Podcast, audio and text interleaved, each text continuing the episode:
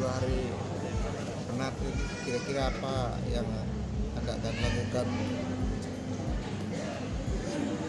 di rumah? Ya, sementara kita uh, bermain-main aja lah terhadap sahabat-sahabat Satria, Kimas, dan yang lain-lainnya.